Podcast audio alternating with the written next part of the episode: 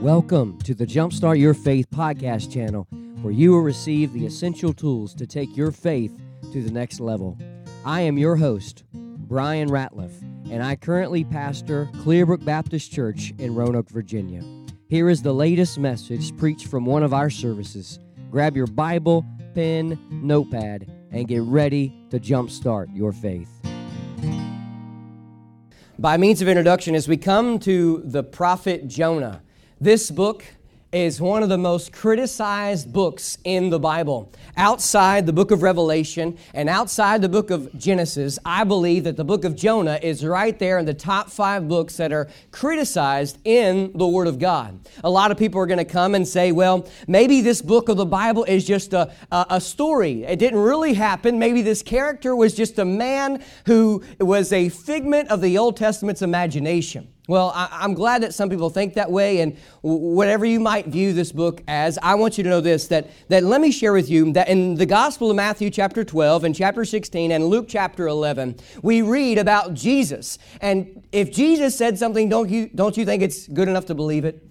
Well, if Jesus said it, if Jesus believed it, it's good enough for me, my brother, my sister. And in Matthew chapter 12, the Bible says that Jesus was talking to the Pharisees and the scribes and all these religious people, and he said, All of you are seeking after a sign, but the only sign you're going to get is of the prophet Jonah. How he was three days and three nights in the belly's well. And he said, Just as the Son of Man will be three days and three nights in the heart of the earth. You know, a lot of people are going to come to the book of Jonah. They're going to say, well, the Old Testament says that Jonah was swallowed by a fish. And Jesus said that Jonah was swallowed by a whale. So, which one is it, a fish or a whale? Because, you know, uh, our modern classification, uh, science says that a, a whale is a mammal, not a fish. Well, may I put on my professor glasses today? Just kidding. Maybe God's classification of a fish is not man's idea of their classification of a mammal. Maybe God's classification is this that if it lives inside the water, it's a fish. And if it lives outside the water, it's a mammal. Anyways, with all that in mind, we have no reason to discredit this book of the Bible, even though the only person in the Bible to reference the book of Jonah, to reference the prophet Jonah, is Jesus. And if, it, if, if Jesus believed he existed and Jesus named him by name, I believe this man existed. And in this book, we read about a man who was running from God. So I, I want to share with you this thought today. Don't run from God. Don't run from God. Or, in other words, never run from God. That's what I want to label as my sermon title today. Never run from God. You know, you can run, but you surely cannot hide from the presence of God. In Jonah chapter 1, we read about how he is running from the presence of God. In Jonah chapter 2, I believe he is encountered with the power of God in the belly of the whale. And then I believe that in chapter 3, we read about how Jonah could not escape the plans of God for his life. Today, I want to I want to share with you a key thought that, that's going to summarize the content of my message, and I hope will summarize the content of the book of Jonah. It's this It is far better to run to God than to run from God. It is far better to run to God than to run from God. I'm afraid that so many people in the United States of America are running as, as fast as they can away from God in the presence of God. I submit to you today, it's time that we, as a body of believers and as people who call themselves Christians, we run to God as fast as we can and we seek to stay in His presence. Today, I want to share with you three thoughts about running from God. Thought number one comes from the first chapter. here's what I wrote down We cannot run from the presence of God. We cannot run from the presence of God. First and foremost, we know that God is omnipresent. In other words, God is everywhere at all times. There is not a place that God has not been, and there is not a place that God will not arrive to. God is everywhere. God, he's, he's everywhere at all times. It's hard for us to imagine. And see, the devil tries to mimic that, and that's why he has his angelic, he has his demonic spirits, and he see, and he throws them out in the world to tempt us and to try to steer us away. But God is always present. The psalmist said, "If I go up into heaven, behold, thou art there. If I go and make my bed in hell, behold, thou art there." You see, God is omnipresent, and and and I want you to know this: that you might be trying to run from God, but you can't hide from Him. Remember back in the book of Genesis, chapter three, we read about the Garden of Eden, and in the garden, man, Adam and Eve decided they were going to eat from the fruit of the tree of knowledge of good and evil that God said them not to eat from. And you know what they did? They began to run from God, and then they tried to hide from God. You cannot hide from Him, and you can't run from His presence. Look at verse number one. The Bible says that the Word of God came to Jonah and said, Arise and go to Nineveh these were the ancient Assyrians, and they were very, very wicked. And many of you probably have studied history, but, but they call the Assyrians the Nazis of the ancient world. Just imagine Adolf Hitler living back in the time period of the Assyrians, and they're doing all of the vile things that they did. And then in verse number three, or excuse me, the Bible says in verse number two that their wickedness is come up before me. Now remember in the Old Testament, that's where we are located right now. The book of Jonah is in the lodge in the Old Testament. And so still underneath the sacrificial laws. Remember, the Old Testament saints, they would come to the place of worship and there they would come to the altar and they would uh, sacrifice the lambs and all these animals. And then as the smoke and, and the, the savor or the smell of that, that sacrifice would go up and, and, and God would breathe into his nostrils, the Bible talks about a sweet smelling savor. But instead of a sacrifice being offered up to God, the Bible says that this nation, this culture, that, that it wasn't sacrificing that was going up into his eyes, it was wickedness. Sin was prevalent in the Assyrian Empire. And so, verse number three says, that Jonah rose up and he fled to Tarshish. If you've ever looked at a map, maybe, you know, a lot of times we kind of, my Bible doesn't have it. My, my Bible actually has, has no notes, no nothing. It's just the Bible. But, you know, if you might have a study Bible there, I mean, I have plenty of those, but you can have cross references in your Bible. Then you go to the back of the Bible and has maps. The reason why there's maps there is so that when you come to a passage like this, you can read about how the Assyrians or the Ninevites were over here and then Jonah fled to Tarshish, which was over here. So Jonah was right here, and he, instead of going this way, he went the complete opposite direction of God called him to go. And as I read these first three verses, here's what I wrote down underneath You cannot run from the presence of God. I wrote down this When we rebel against God, we are running from his presence. The Bible says that rebellion is as the sin of witchcraft. And, and I'm afraid that there's a lot of people in our world that are rebels toward the Word of God. But it's time that we lay aside our rebellious attitude and we exchange it for righteous gratitude. It's time that we say, instead of adopting a rebellious spirit, we adopt a humble and meek spirit before God. But Jonah ran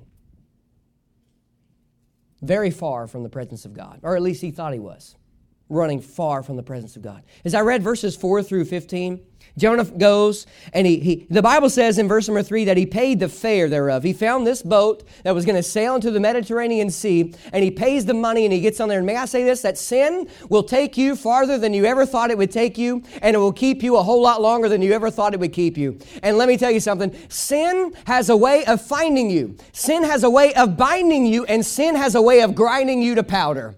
You say, well, it's just a little bit here and a little bit there. No, no, no. Listen, my friend, when you start getting, eh, getting comfortable around sin, you are running away from the presence of God in your life. Here's what I wrote down as I read verses 4 through 15. When man is disobedient, God sends his chastisement. When man is disobedient, God sends his chastisement. Why does God discipline his people? Why does God discipline his children, his sons and daughters? Because he loves us. He does. Maybe you have children, maybe you have grandchildren, maybe you have great great grandchildren, maybe, uh, maybe you don't. But, but you know that if, if you don't, maybe you can go back to when you were a child and you did something naughty that you weren't supposed to do, and your parents disciplined you.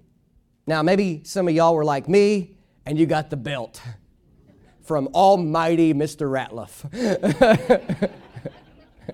I remember the day, I don't know how old I was, but I remember the day I looked at my dad. I said, Dad, that didn't hurt. Boy, the next three did.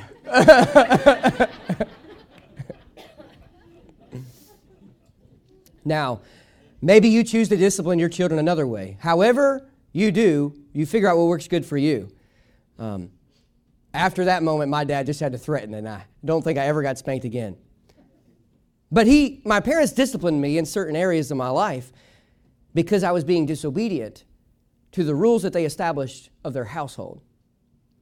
And the Bible tells us that God is going to chastise us. In other words, He's going to discipline us when we go outside of the law of God. And Jonah was running far from the law of God.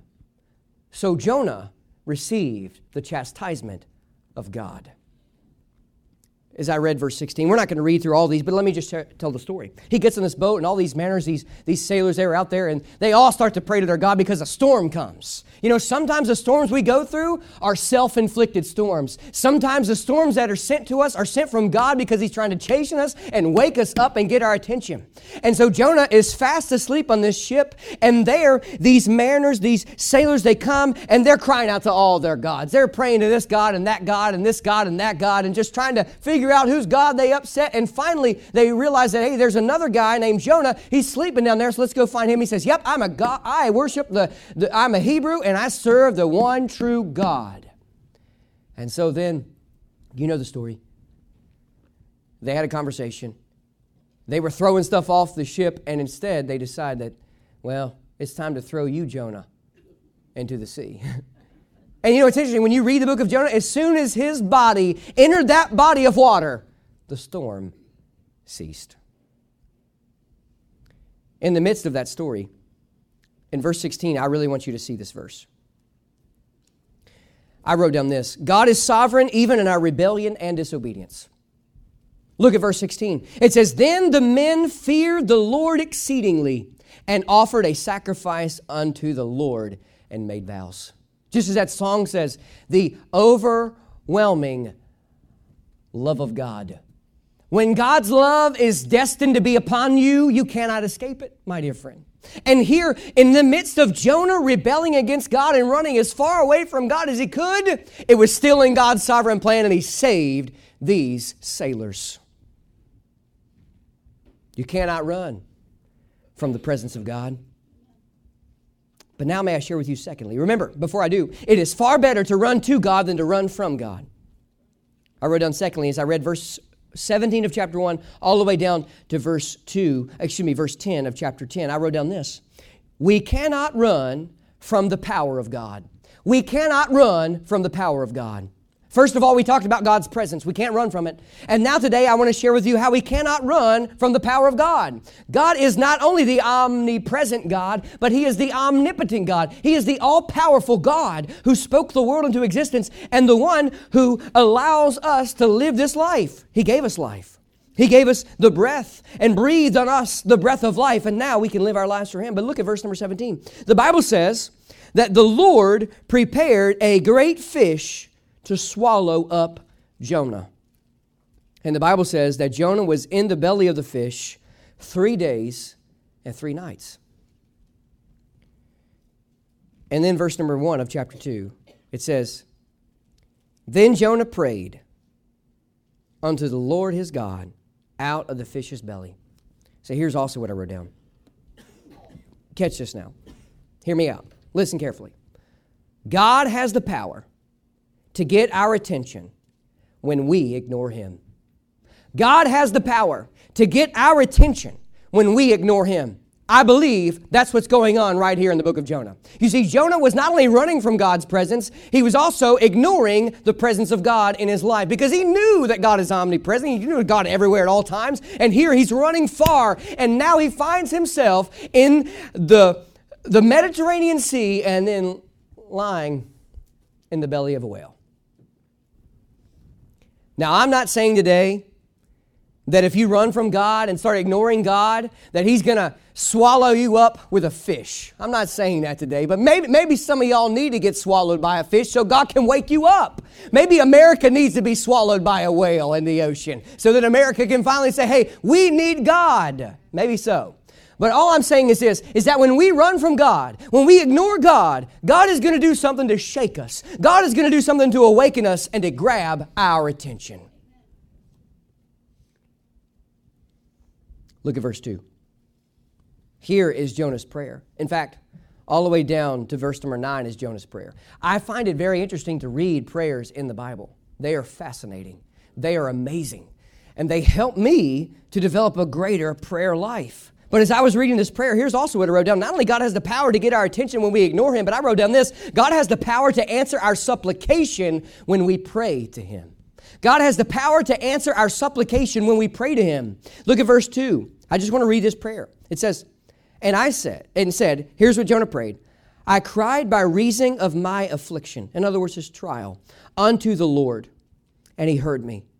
Out of the belly of hell cried I, and thou heardest my voice. For thou hast cast me into the deep, in the midst of the seas, and the floods compassed me about, and thy billows and thy waves passed over me. Then I said, I am cast out of thy sight, yet I will look again toward thy holy temple. The waters compassed me about, even to the soul. The depth closed me round about. The weeds were wrapped about my head. I went down to the bottoms of the mountains. The earth with her bars was about me forever, yet hast thou brought up my life from corruption. O Lord, my God. When my soul fainted within me, I remembered the Lord, and my prayer came in unto thee, into thy holy temple. They that observe lying vanities forsake their own mercy. But I will sacrifice unto thee with the voice of thanksgiving. I will pay that that I have vowed. And the theme of the book is right here salvation is of the Lord. Would you read that with me? Salvation is of the Lord. One more time, please. Salvation is of the Lord. God has the power to answer our supplication when we pray to Him. Maybe you're here today and maybe you know that there's something, a burden that you're trying to carry. Man, just lay it down at the feet of Jesus and let Him carry it for you. The Bible says, cast all your care upon Him because He cares for you. The Bible says that if we um, cast our burden upon Him, He will sustain us. In other words, He's going to hold us up. Here, the Bible says that, that Jonah literally had to hit the rock at the bottom of the ocean and be swallowed by a whale before he could realize it was time to stop ignoring God and start obeying God and start praying to Him. You see, maybe God has you in a situation right now because He knows that, that the only way for you to get out of that situation is because it's through Him. And God wants you to depend fully on Him. Yea, though I walk through the valley of the shadow of death, the Bible says, I will fear no evil no matter what kind of trial you're going through, no matter what kind of tribulation you're going through, I want you to know this that you don't have to fear because God is on your side. As I read verse 10, look at verse 10. It says, The Lord spake unto the fish. Hmm. Wonder what kind of language that was. Maybe that's what speaking in tongues is, Brother Dave. and the Lord spake unto the fish, and it vomited out Jonah upon the dry land. It's amazing. As soon as we declare our sin and go to war with our flesh and we humble ourselves before God, I believe God is going to bless us. So here's what I wrote down God has the power to provide salvation to all those who need Him. God has the power to provide salvation to all those who need Him. Chapter 2, there's a greater thing going on in chapter 2. There's a greater emphasis going on in the book of Jonah than the fact that Jonah was swallowed up by a whale and he got spat out and he was running from God. You see, if you, if you look at verse number six, verse number six is connected to Psalm number 16. And when you begin to read and study the Psalms, you'll find out that it talks about how the Holy One of Israel is not going to see corruption. Then you begin to read what Jesus said in the book of Matthew, how he said that just as, as Jonah was three days and three nights in the belly of the whale, so shall the Son of Man be three days and three nights in the heart of the earth. And the Bible is emphasizing this thought here that Jesus rose from the grave.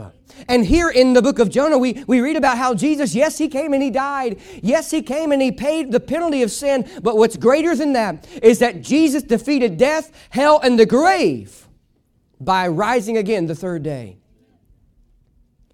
And we see that right here in Jonah chapter 2. Sure, there have been some who have said that Jonah physically died and was resurrected. Now, perhaps that's true, perhaps it's not, but it sure does preach good if it ain't true or is true. But nonetheless, we see that this whole life symbolizes and typifies Jesus and his death and resurrection. And then it goes a little step further, I believe, because the Bible says that when we come to know Christ as Savior, we say goodbye to the old man and we say hello to the new man. And when we go and we get baptized, we get baptized and we go underneath the water and we're saying goodbye to the old man, Romans chapter 6 says. And when we are raised, we are raised in likeness of Christ and in newness of life. We cannot run from the power of God. God has the power to save, not you, not me. Only He can give the increase. We cannot run from the presence of God. Remember, it is far better to run to God than to run from God. Never run from God. May I share with you chapter 3? In fact, I like chapter 3 the most in this story because we're all like Jonah. In fact, Isaiah said it like this He said, We're all like sheep and we've all gone astray. So we're all like Jonah. In some point in our life, we've all run from God. But I'm glad that when we were running from God, it wasn't that we found God, but it's that God ran after us in such speed that we couldn't outrun Him and He brought us back to the fold. And yes, God leaves the 90 and 9 just to find the one who's lost their way. And Jonah was that one. It's amazing when we think about revival, we think about people that really got the touch of God in their lives. Somebody who, who is very, a very great orator. Somebody who's just beaten, beaten and battered in the prayer closet and their knees, their prayer knees are calloused. But I'm telling you, Jonah wasn't like that. Jonah, in a sense, was a backslidden child of God in the Old Testament who was running far from God and did not want to obey God. And he gets to Nineveh. And you know he wasn't right with God for, to, to a certain extent because you, you, got to know a preacher is going to preach forever and a day. Jonah preached one sentence. Jonah didn't want to be there, man. But he obeyed. And here's what I wrote down as I read chapter 3 We cannot run from the plans of God. We cannot run from the plans of God. God has a specific purpose for you and your life and you can't run from it. God is searching, God is seeking, God is coming after you and wants to use you in his sovereign plan to advance the gospel. And look at verse number one of chapter three. It says, And the word of the Lord came unto Jonah. Say these words with me the second time. Say second with me. Second. God comes to Jonah the second time. I'm glad that God comes to you and me second, third, fourth, fifth, and sixth, etc., etc., etc., time after time after time. So here's what I wrote down. God is a God of second chances. Hallelujah. Thank the Lord. That ought to make any old deadbeat Baptist get up out of their seat and say, Amen. I'm telling you, God is a God of second chances. If God gave Jonah a second chance, God can give you and me second and third chances. And I'm so thankful for that. Look, it goes on to say, He says, Arise. The same, literally like the same message that He said back in chapter 1. He says, Arise, go to Nineveh, the great city, and preach unto it the preaching that I bid thee. Now, normally, if you give a preacher an opportunity to preach, you don't have to tell them twice. It's like offering Chick fil A nuggets to a Baptist on Sunday. Uh, you don't have to tell them twice. and then says, verse 3, it says, So Jonah arose and went unto Nineveh according to the word of the Lord. Now, Nineveh was an exceeding great city of three days' journey. Remember, they walked and rode horses. So it would take them three days to travel from the beginning, this side, all the way to this side.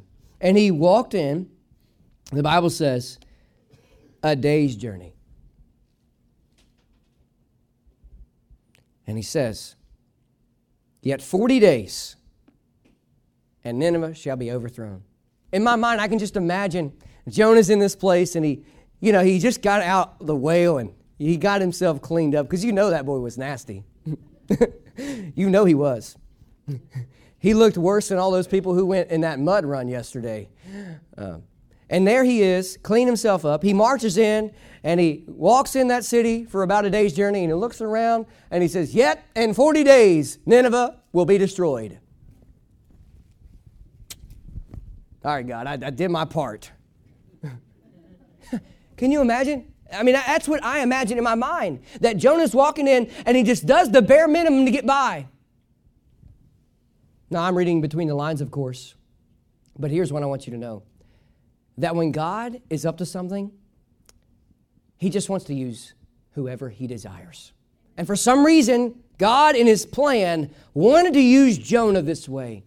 And as I read verse number four, as I read verses five down to verse nine, I wrote down this God is a God who sends revival. He is. God is the author of revival. We can't drum it up. We can't, we can't, we can't like uh, schedule it. In fact, when God shows up, He just shows up. And I'm thankful that God has showed up in your life and showed up in my life in great ways. And we're praying, I'm praying that God is going to show up in a great way, not just on October or in April, twice a year. I'm praying, we should pray that God would show up every time we get together. That it's not just any old ordinary service, but it's a time that we come and we're seeking God's presence, we're seeking God's power, and we're wanting God to do a great work in us and through us and in our community. Verse 5. Imagine Jonas says his sentence, and he sits down. And then the Bible says in verse 5 that the people of Nineveh believe God. When God is up to something, it doesn't take much to open up the water flow of the Spirit of God. And the Bible says that they proclaimed a fast. Whenever you find fasting, whenever you find praying, you always find people who are sold out for Almighty God.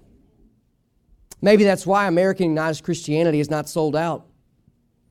It's because we're not believing God, we're not fasting, we're not praying, we're not seeking the presence of God, we're not even reading our Bibles, we're not out sharing the good news of Jesus, we're not doing any of that. And so why why do we expect the spiritual temperature to be as low as it is in America?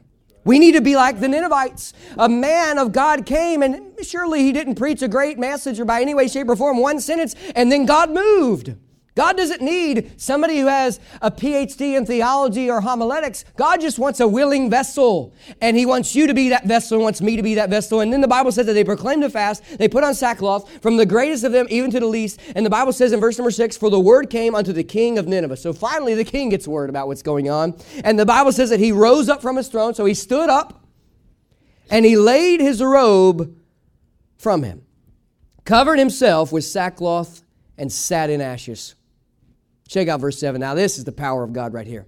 It says, He caused it to be proclaimed and published through Nineveh by the decree of the king and his nobles, saying, Let neither man nor beast, they're serious, nor herd nor flock taste anything. Let them not feed nor drink water. But let man and beast be covered with sackcloth and cry mightily unto God Yea, let them turn every one from his evil way and from the violence that is in their hands. Whenever you see God's Spirit showing up and the power of God sending revival, you always see people confessing their sins and repenting from the wrongdoings that they have done. And I'm afraid that we have become so numb to sin in modern Christianity that, that we are not even concerned about the sin that's in our life. Revival, in a sense, is getting close to God and God revealing the faults in our life, and then we're cleaning ourselves up. Verse number nine says, Who can tell if God will turn and repent and turn away from his fierce anger that we perish not? So let me just elaborate what this means. God promised in his word long ago that if we obey his word, we have his blessing. But if we disobey his word, we reap his chastisement or his judgment. And so, right here in verse number nine, and verse number 10.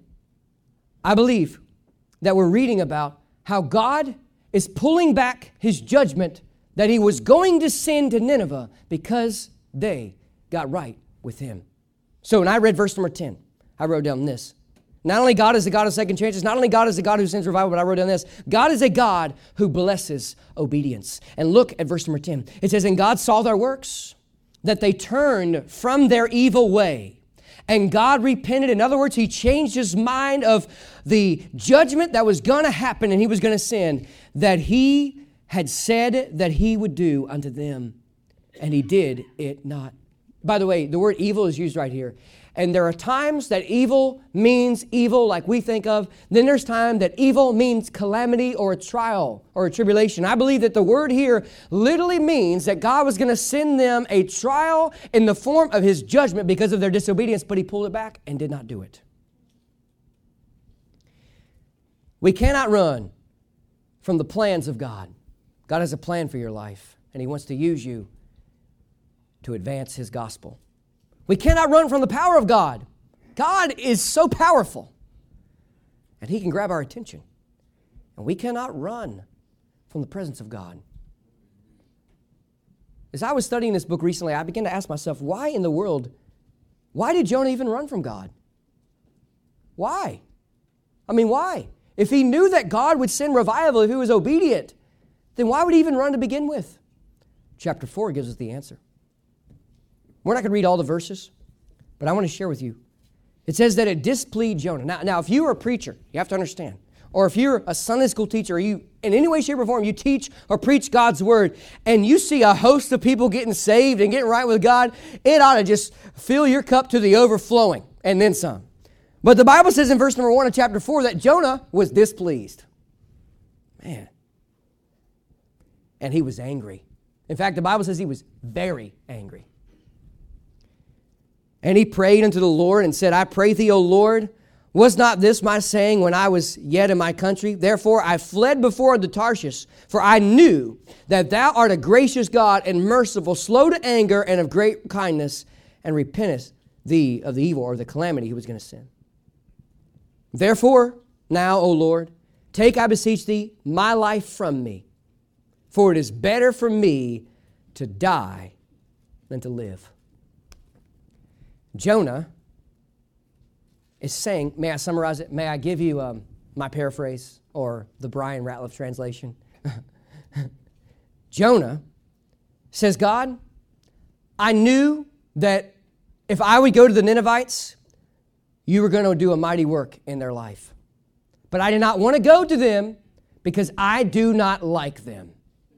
That's what he's saying. In fact, I believe that, that there's a saying called racism that Jonah had towards these Ninevites. He hated them and he did not want to go to them and share the good news. May I share this today? That God wants to save all nations and all peoples. And who are we to hold back that message to any type of people group? Doesn't matter if they're in the Amazon jungle and never heard of Jesus before, or if they're in a big old city like Tokyo. God wants to save all kindreds and nations and people. And God gets the final word in this book. If God can use a prophet like Jonah, I want you to know this God can use you. You say, Well, you don't know what I've done, Brother Bryan. You're right, I don't, but God does. And God can use your pain and turn it into His glory.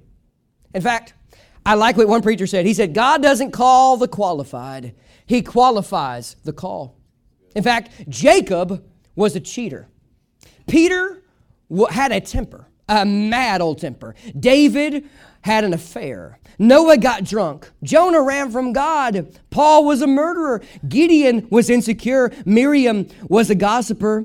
Martha was a warrior. Thomas was a doubter. Sarah was impatient. Uh, Elijah was moody. Moses stuttered. Zacchaeus was too short. Abraham was too old. And listen, Lazarus was dead. God can use us just like He used them. Don't run from God. Maybe you're here today and you are running from God. I want you to know this that just as you're running from God, God is running faster to catch up with you to bring him back to this fold. It is far better to run to God than to run from God. Let's